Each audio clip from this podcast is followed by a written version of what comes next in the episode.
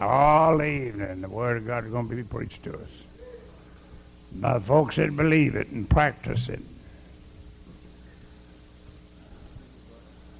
We got one of the most influential men in the nation and the world here. Preached all over the world, held revivals all over the world. Nobody knows revival meetings any more than he knows them because he's been in them all his life. In them now more than ever. Thousands and hundreds of thousands and hundreds of thousands of people have been saved because of his revival meetings across around the world. We're fortunate to have him here. Took a long time to get him to come to camp, but I'm glad he got in with us. And we're glad to have him. Appreciate your many other places pulling for him this week, but we got a prayer, and the Lord sent him here instead of going somewhere else. Because we needed him. We want a revival, and he knows how to talk about things like that. His influence and his ability, consecration and dedication. Thank God for him. We're just glad he's come to share with us what God has shared with him. This is Dr. E.J. Daniels from Orlando, Florida. Most of you have heard him sometime, somewhere, either old television, radio, or personally in meetings. And we're glad he's here to preach to us now. Come on, Dr. Daniel. Thank you very much, Brother Percy. This is my watch.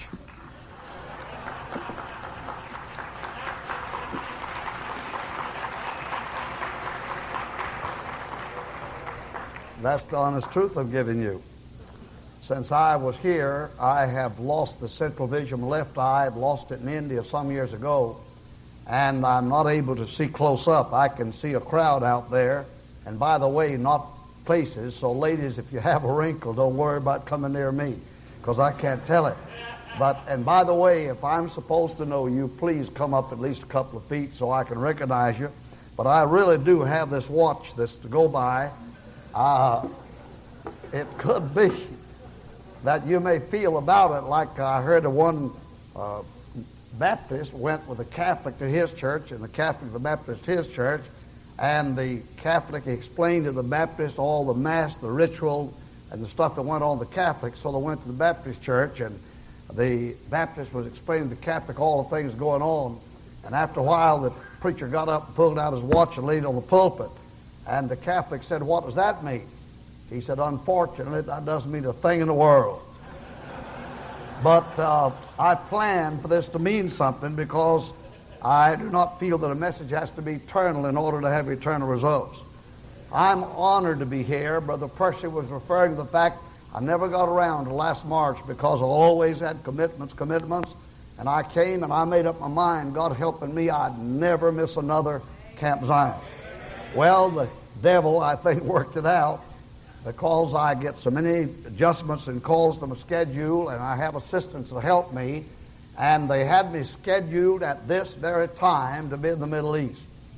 And then when Brother Percy called me, it suddenly hit me. I said, Man, I'm scheduled to be in the Middle East at this time, but I just got to praying, and he's right. God told me to cancel that and send somebody else and be here.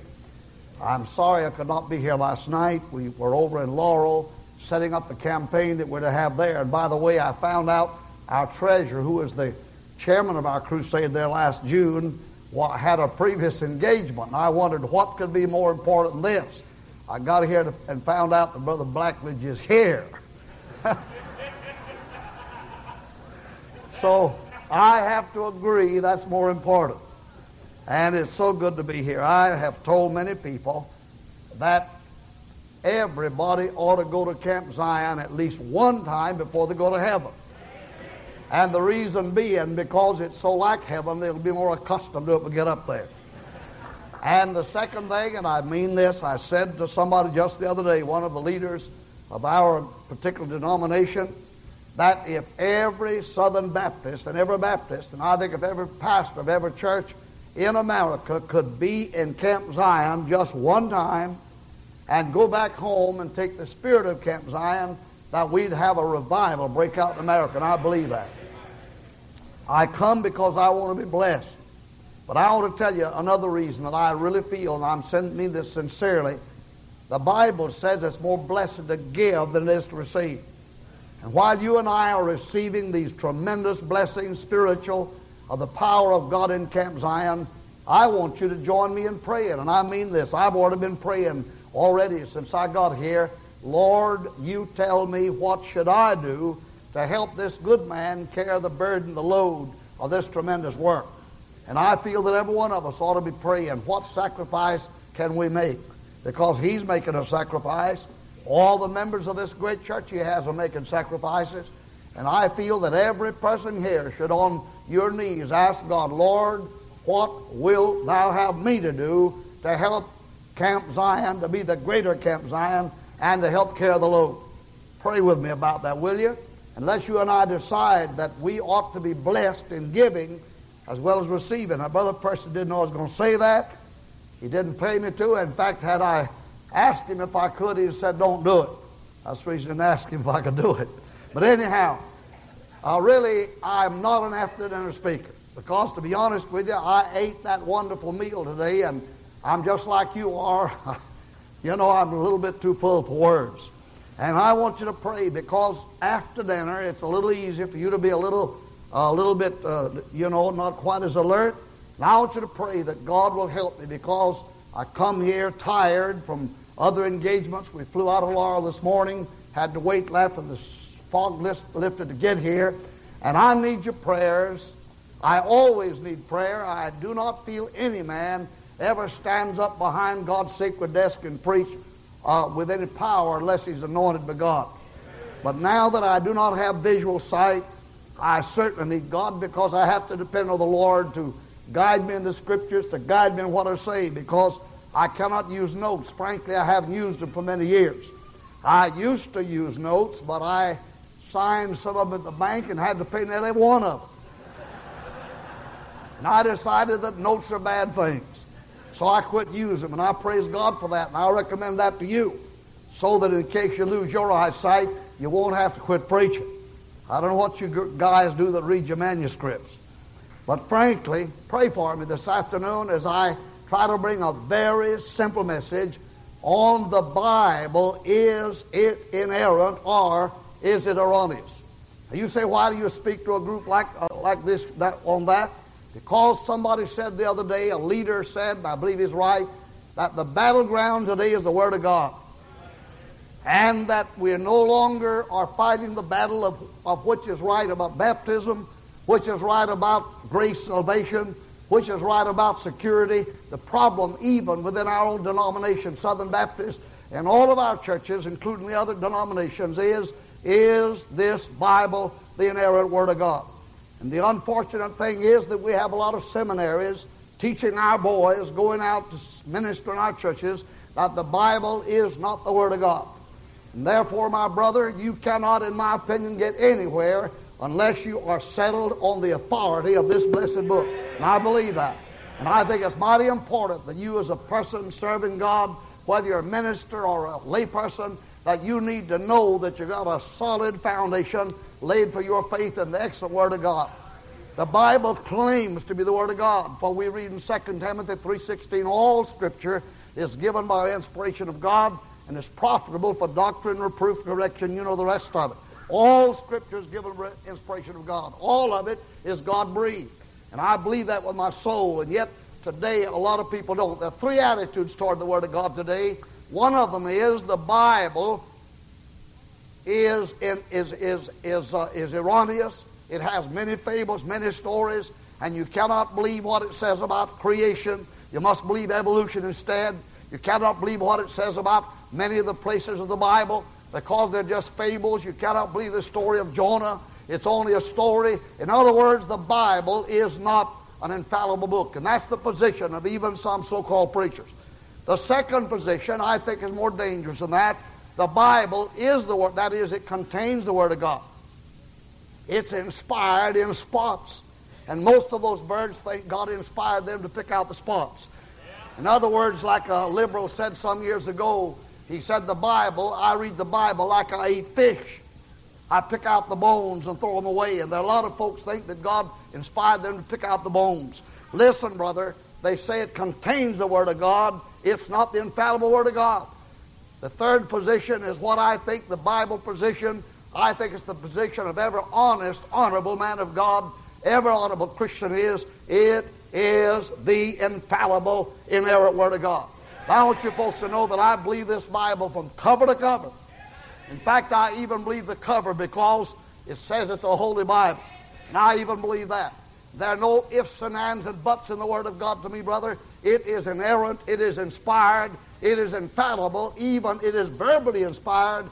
And I believe with all my soul this Bible is God's book. Now, there are many books that claim to be God's book. I preach in a lot of countries where they have other books, the Koran, and many other books that they claim to be sacred books. How can we know this Bible is indeed the infallible Word of God, and it is not full of errors? It is infallible. You can depend on what it says.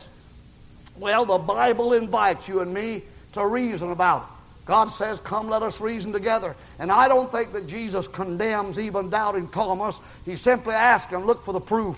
Put your finger in my side, get a little proof about it. And I don't think there's anything wrong in you and me getting some proof of this Bible is the Word of God. What are the evidences of it? You say, I believe it. Well, suppose an atheist, an infidel, or an infidel comes to you and, and starts telling you it's not the Word of God. How you going to prove? Well, you say, I believe it. That may not be enough to satisfy him. So I want to give you some of the reasons why I believe this Bible is the infallible, inerrant, perfect Word of God. First of all, because of the scientific accuracies of this book. Now, you say, but wait a minute now. The Bible and, and science contradicts each other. They not the facts of science? The theories make. Brother, there's a lot of difference between fact and theory and science. And if I had time, I could go. Sh- I could show you that the scientists down through the years have all, had all kinds of crazy, cockeyed ideas that were nonsense that they later discovered was nonsense. In my opinion, 50% of the so-called scientific accuracies of our day will be tossed out within a hundred years, and the folks laugh at them and say that bunch of dumbbells believe that. And I could give you a lot of these evidences, scientific proof. Now listen, the Bible was not given to way uh, to teach the way the heavens go, but rather the way to go to heaven. And yet, when the Word of God says something about scientific facts, you can believe it's the Word of God. And I just want to give you some of that. I want to make it clear now that I'm not saying that the Bible agrees with all the scientific theories of our day. For instance, the theory of evolution contradicts the book of Genesis. As far as I'm concerned, it takes a lot more faith to accept that nonsensical theory filled up with a million guessing, guessing links that doesn't believe the Word of God. And personally, I do not think, and you ought to tell your students, that evolution is not, is not a scientific proven fact, it's but a hypothesis, it's but a theory. They used to talk about the theory of evolution. Now they've gotten bold and decided they just say this way it happened. Well, who said so? My God said otherwise, and I believe otherwise. As I may have said when I was here before now, if we've got one of you smart addicts back there that you know good and well that you got here by the process of evolution, I am a southern gentleman. And I don't argue with you or anybody else about things that you know more about than I do. And I must confess to you, if you know that your great great great grandpappy was a baboon, I'm not going to fuss you about your grandpappy. But all I've got to tell you is this. Listen, brother, you go ahead and believe your grandpapa's a baboon, but for God's sake, don't plumb your kinfolks off on me. I'm positive some of mine hung with a neck, but none of, mine, none of mine hung with a tail. I'm going to tell you something, brother. I believe the Genesis account because it's God's infallible word. Let me just give you some of these scientific accuracies of the Word of God proves it to be true. For instance, it is uh, true as far as, as the astronomy is concerned. And as far as many other the scientific uh, uh, accuracies of our day or theories of our day or positions of our day. For example, you know and I know, for instance, that they, they used to say Ur was no such place as there of Chaldees, no such place as Babylon, no such place as Jericho and Ur walls and all that. You know that. Well, listen, brother, when the archaeologists have un, uh, unearthed these things, they now found out the of Chaldees was there. They found out Babylon was there. I personally, my own eyes have seen the walls of Jericho. And now, as they unearth these things, they find out that the Bible's so. Well, that doesn't make me necessarily accept or not accept it. I'm just glad the fools find found out, that's all. But I'm telling you, brother, this Bible is every time they unearth something in a scientific realm, it always backs up the Word of God. Every time. There are many other evidences. For example, you know very well it's a silly thing that back yonder the day of Columbus, they thought the world was, you know, was, was flat, and when Columbus sailed out there, he was liable to drop off somewhere. And they believed that. Well, you know what God said way back in Isaiah 40 chapter? He talked about the circle of the earth.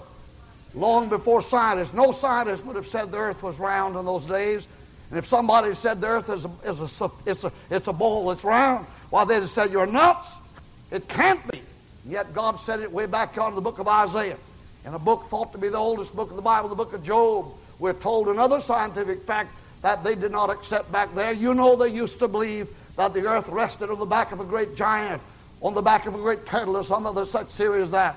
But you know what God says in Job 26, 7? He hangeth the earth upon nothing.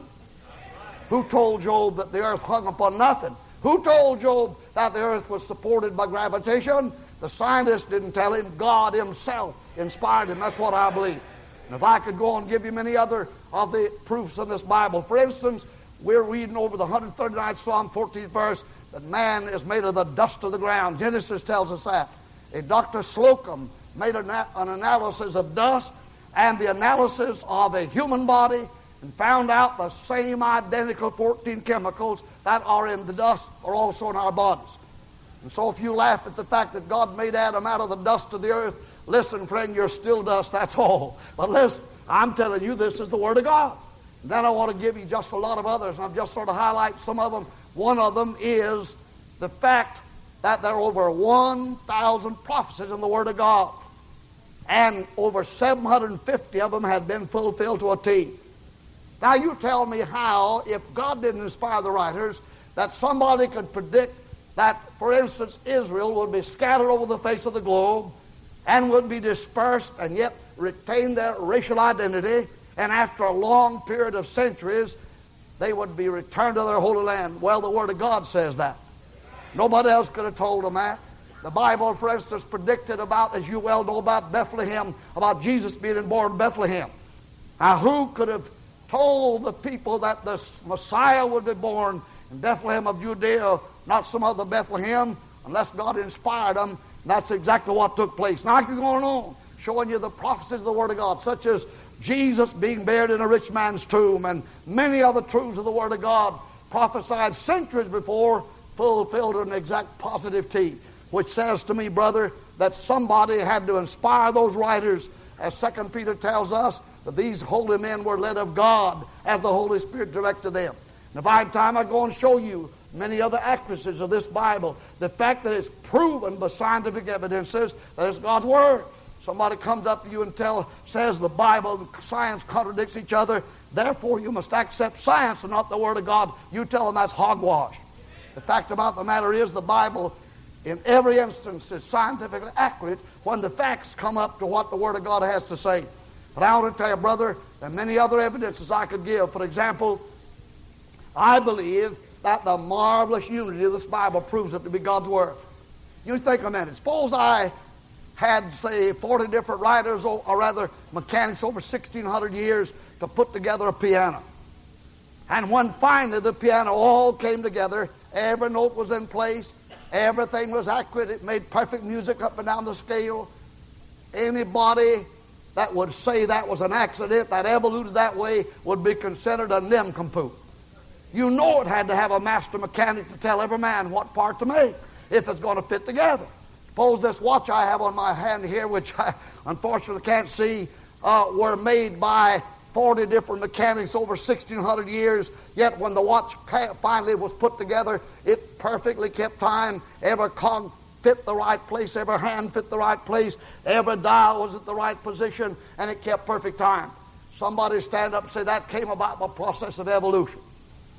we th- threw into the air a thousand parts and they all evolved together and got together and made that watch. You'd say, man, you're insane.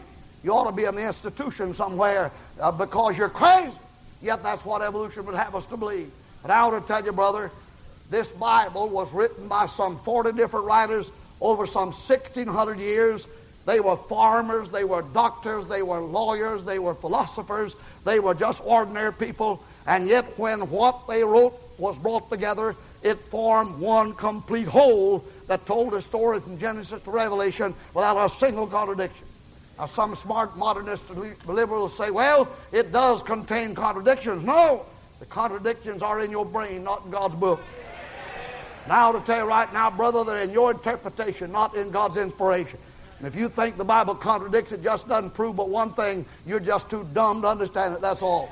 If I were you, I wouldn't brag about the contradictions. Most of the so-called contradictions are silly in the first place. Where did Cain get his wife? You ever hear that one? When somebody comes to me and asks me, where did Cain get his wife? I begin to wonder right now if it's not somebody else's wife bothering that guy. I'm telling you, brother, listen. The fact about the matter is this Bible is contains no errors. It's a perfect production, and only God could inspire this book to be like that. The next thing I want to tell you is the marvelous preservation of this Bible proves it to be of God. No book has been hated like the Bible. No other effort, no other book has ever had the effort to destroy this Bible as the Word of God. Bob Ingersoll, Tom Paine said they were going to blot the Bible off the face of the globe and yet they're blotted off, and the Word of God still stands. A guy by the name of Voltaire was the terror of France, the greatest enemy the Christian people had. And Voltaire went out to destroy the Word of God and said anybody that believed it was a fool. Tried to blot it off the face of the globe. And today, Voltaire's home is the office of a Bible society. My brother, the Bible stands forever.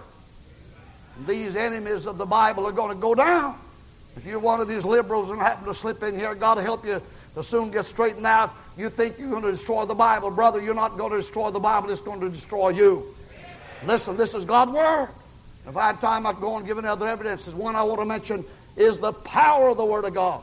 Brethren, and I would urge you preachers, don't preach fables and don't preach other theories. Don't preach anything in your pulpit except the Word of God. This Bible is powerful. Man, it's powerful and sharp. Listen, you just proclaim the simple Word of God and see what the Bible does.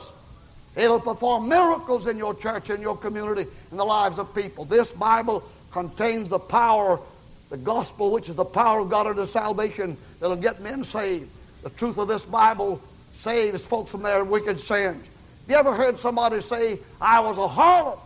And I read, the, I read a book on arithmetic and it straightened me out. It got to be a good woman. You ever hear that? No. You ever hear anybody say, I was a drunkard? And I got me a good spelling book and it got me a sober man. No, you know better than that. And yet folks have gotten up to say, I was a drunkard and I read the Word of God, I heard the Word of God, and I got saved. I was a harlot. I heard the Word of God that made a pure woman out of me. I remember a story of Dwight L. Moody. He took a mission offering one night and got in his horse and buggy, and out on the highway he was waylaid, or on the road he was waylaid by somebody that robbed him. Knew he took the offering and robbed him of his money. Mr. Moody said, You can have my money, but I just want to say one thing before you go. The day may come when you'll regret what you're doing, and I want you to know if you do, that if you repent of your sins and accept Jesus Christ as your Savior, the blood of God's Son, Jesus, will cleanse you, and God will forgive you and save you. Some 15 or 20 years later, he went to a city. A man came up to him and said, Do you, rem- you remember being robbed one night? He said, Yes, I remember that. He said, I'm the robber. Those simple words that you gave me out of the Bible so gripped my heart, I never got away from them. And finally, I got convicted. I'm saved. Now I'm preaching the Word of God. Now to tell you, brother, that's what the Bible will do for you. I heard of a, an African chief, a black man, reading the book. He lived. He was the head of a tribe, tribe of former cannibal people ate human flesh. There was a scientist, an English scientist, came along and saw him reading the Bible, began to make fun of him. He said, "No intelligent person in England believes that book. It's a book of fables, a book of folklore, and no intelligent person believes it. African chief looked up at him and said, Sir, if we didn't believe that book in this tribe, you'd be in the pot a long time ago. I'm going to tell you right now, brother, the Word of God will make decent folks out of cannibals. The Word of God will, will bless. It'll save. I've seen this demonstrated in my own humble ministry. I know I'm not a great preacher, but I have had the joy of seeing hundreds of thousands of people saved simply by the preaching of the Word of God. I was down in India about two weeks ago. One night, the last night, we had, of course, big blessings every night. But on the last night, we had some 10 to 12,000 Hindu people there. And I just got up and preached the very simple Word of God like you'd preach to a child. And over 3,000 of them professed to be saved that night. And I've gone to Korea and I've seen as many as 10,000 soldiers in one service that came running down the aisle to accept Jesus Christ at the proclamation of the simple Word of God. What I'm trying to tell you is, folks, this book has power. This book has power. This book has power. No other book has that power. Nobody's book, I don't care how great the author is, has ever made decent women out of harlots, sober men out of drunkards, honest men out of thieves, and brought happiness to homes. But I want to tell you something else. This book will bring comfort in the hour of need, the hour of trial. If these other books are just, this book is an ordinary book, why don't they get up and read somebody, somebody else's book at a funeral? When a man is faced with a loved one in a casket in front of him, there's just one thing that'll bring comfort, the Word of God. The minister, minister stands up and begins, Let not your heart be troubled. Ye believe in God, believe also in me. And troubled hearts out there blessed by that. And I want to tell you something, folks. This Bible has power. I want to beg you to believe it, to preach it, to practice it. Because you hear me now. If this is God's Word, if it's God's infallible Word, it ought to have preeminence in our lives. And I'm going to tell you what breaks my heart. A lot of folks like you, godly, wonderful, sweet, wonderful people, will come to a conference like this and, Amen, Amen, it's the Word of God. Then go home and neglect it. Are you hearing me? Are you hearing me? If you're looking at this one-eyed monster smell-o-vision more than you're studying the Word of God, you're a sinner.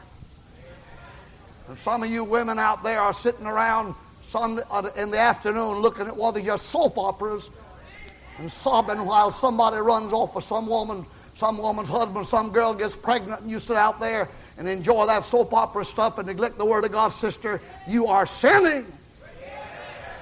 I'm going to tell you right now, brother, we're neglecting the book. And the trouble is, we claim to believe it, but we don't study it, we don't read it, we don't love it. There's an ignorance of the Word of God. I sometimes tell a story and this is said to be a true. I don't know whether it was or not. A pastor went to a church and he wanted how much Bible was taught in his church. So he got him a little junior boy and said, Son, can you tell me who tore down the walls of Jericho? The little boy began to cry. He said, Preacher, I found you done found out about me. I know I've been a bad boy and I've been in juvenile court and I've been in a, in a juvenile home and I know I've done lots of bad things, preacher. But preacher, so help me God, I didn't tear down the walls of Jericho. He said, My heavens, what kind of a teacher does this boy have? So he went to the little boy's teacher and told him what Junior said. She said, Now, Pastor, it is true that that little boy has been in lots of trouble, but I want to tell you one thing about that little fellow. I've never caught him in a lie. If that little boy tells you he did not tear down the walls of Jericho, I believe it. He went to the superintendent, told the superintendent what I just told you. The superintendent said, Now look, I've got a big Sunday school with lots of teachers, and I do not know all my pupils. But I know that teacher. She's one of the finest Sunday school teachers we have. And if she says Junior did not tear down the walls of Jericho, I'll take her side. So he called the deacons together. Decided he'd see something about it. He got up and told them what I've just told you. He hardly got through telling what I've told you till the young deacon jumped up and said, Now, let's get one thing straight, preacher. We don't believe in stirring up trouble. I make a motion. We pass the hat, take up a collection, rebuild the walls of Jericho, forget who tore them down. Now let me give you let me give you the sequel to that. Are you listening? I have told that story in place after place when folks would call the church or the crusade office and say, you know, Brother Daniels left us in the dark. He never did tell us who tore down the walls of Jericho. what I'm trying to say is, we're neglecting the Word of God. I'm afraid, my brother, the trouble is that we're letting worldliness and other things take the place of God's book. Now, to say something to you pastors.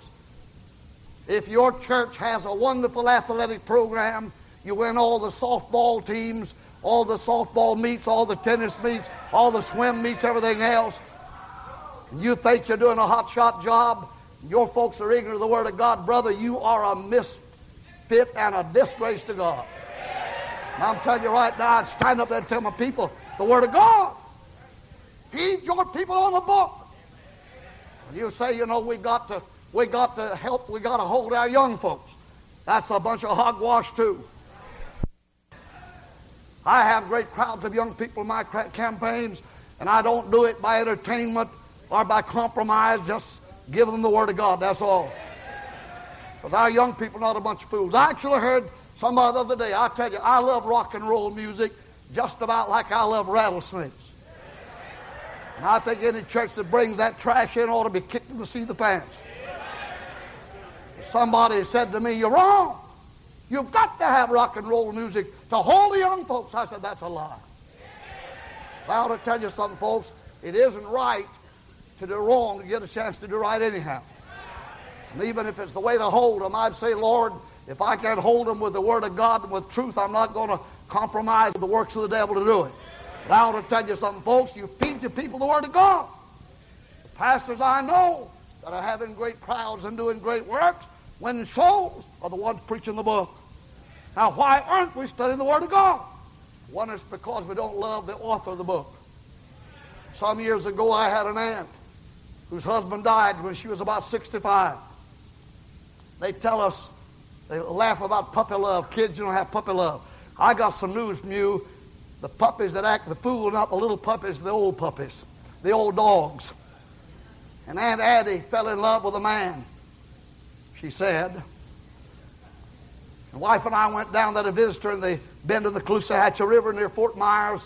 And that night she hardly, we hardly got to bed. She came out and said, children, uh, it's a little warm in my room. I'd like to come out here where it's cool. And I soon found out what was warm. She put us to sleep talking about Charlie. Charlie, Charlie, Charlie, Charlie. That's all I hear about Charlie. The next day we went, I'd never seen the ocean out from Fort Myers. I went to the post office and she picked up a letter, and before God, she wouldn't move till she read that letter. Went out there to the ocean, and I said, Addie, don't you want to walk with us down the ocean? No, children, I'll just sit here. I knew what you want to do. And we went out and looked back. She was reading that letter. We later had a flat tire, and while the tire was being changed, she was reading that letter. What was wrong? She thought she was in love with the man.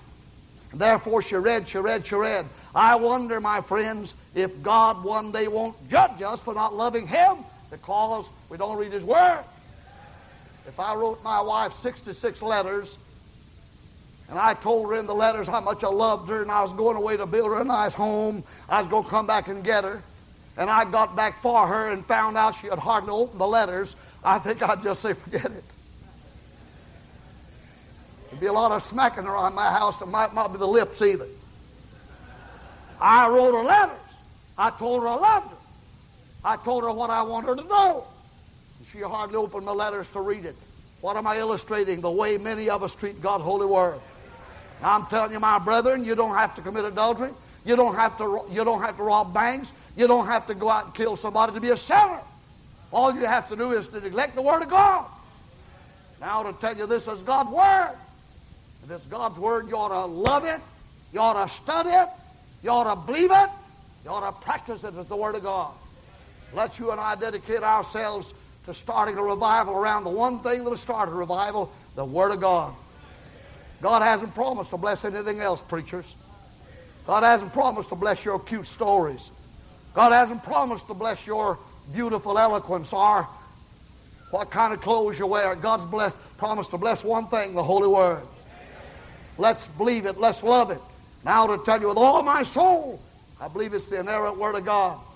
And for 53 years, I've loved it and preached it. Ought to tell you, folks, it's the one secret of my humble ministry. People that don't believe the Word of God destroy churches. I'll give you one illustration, close. There was a fellow that's been in this pulpit, pastor of the Broadway Baptist Church of Knoxville, Tennessee. He had 12, 1400 Sunday school. He believed the Word of God. After he left there, they called a man. How in the name of God they do that, I don't know. Churches do some silly things. They called a liberal who did not believe the Word of God. And he took that great church down to 200 a week in Sunday school. What I'm trying to say is liberalism kills.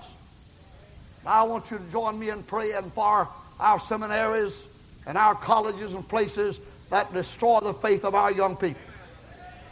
I was in the Ninth and O Baptist Church in Louisville, Kentucky, where LeVert Butler's pastor a few weeks ago, and after preaching that night, commending them on having a Bible-believing pastor, a young man came up to me afterwards and said, Brother Daniels, I rather think, and I hope he's wrong. He said, but you know, Brother Daniels, there are only two professors in our seminary that really believe the Word of God. One is Romans, and by the way, his brother-in-law is here today.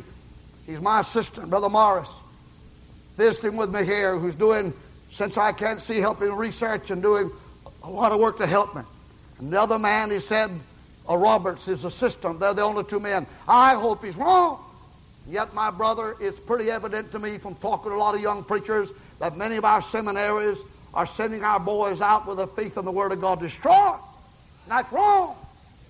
You and I ought to pray about it and do something about it. What bothers me in my own denomination is the fact that when a bunch of liberals will get up and try to fight the folks that want to stand up for the Word of God, they call them moderates. That's a lie. They're not liberals, they're not moderates, they're a rotten bunch of liberals, brother. As far as I'm concerned, they're rotten as the devil. You can like me or not like me. See, one good thing about this, Brother Percy, you don't have to pay me for my preaching. And so if you don't like it, you don't have to pay for it. But I'm just saying, folks, this is God's Word. Love it, study it, obey it. Because to say you believe it and then disobey it is hypocritical. God bless you. I wanted to say to Brother Percy, don't put me on right after lunch. I just got here. Let me sort of get ready to preach, and so you pray for me. If he ever gives me another chance, I'll do better. God bless you. I love you very much, Brother Percy. Thank you.